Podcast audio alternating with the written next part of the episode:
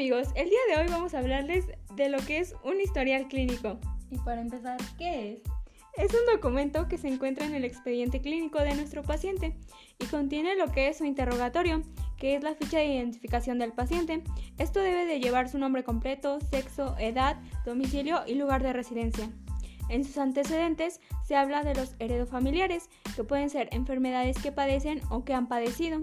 En los personales no patológicos habla de hábitos y costumbres, alimentación, higiene, salud, salud sexual, ocupación, taxicomanía, esquema de vacunación.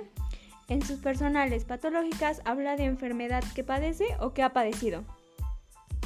A continuación, después de eso sigue el motivo de la consulta. En este debemos de anotar de manera en la que nos lo dice el paciente. Por ejemplo, si el paciente nos dice me duele una muela, se debe de anotar me duele una muela. En este son los signos y síntomas. También qué ha hecho o qué ha tomado para liberar el dolor y desde cuándo comenzó el dolor o la enfermedad. Y por último, el interrogatorio, que es por aparatos y sistemas. En este es, es la secuencia de las preguntas que se van a realizar. Para que el interrogatorio no se haga muy aburrido, no debemos de hacerlo largo, debemos de hacer preguntas concisas para que el paciente nos dé respuestas más asertivas.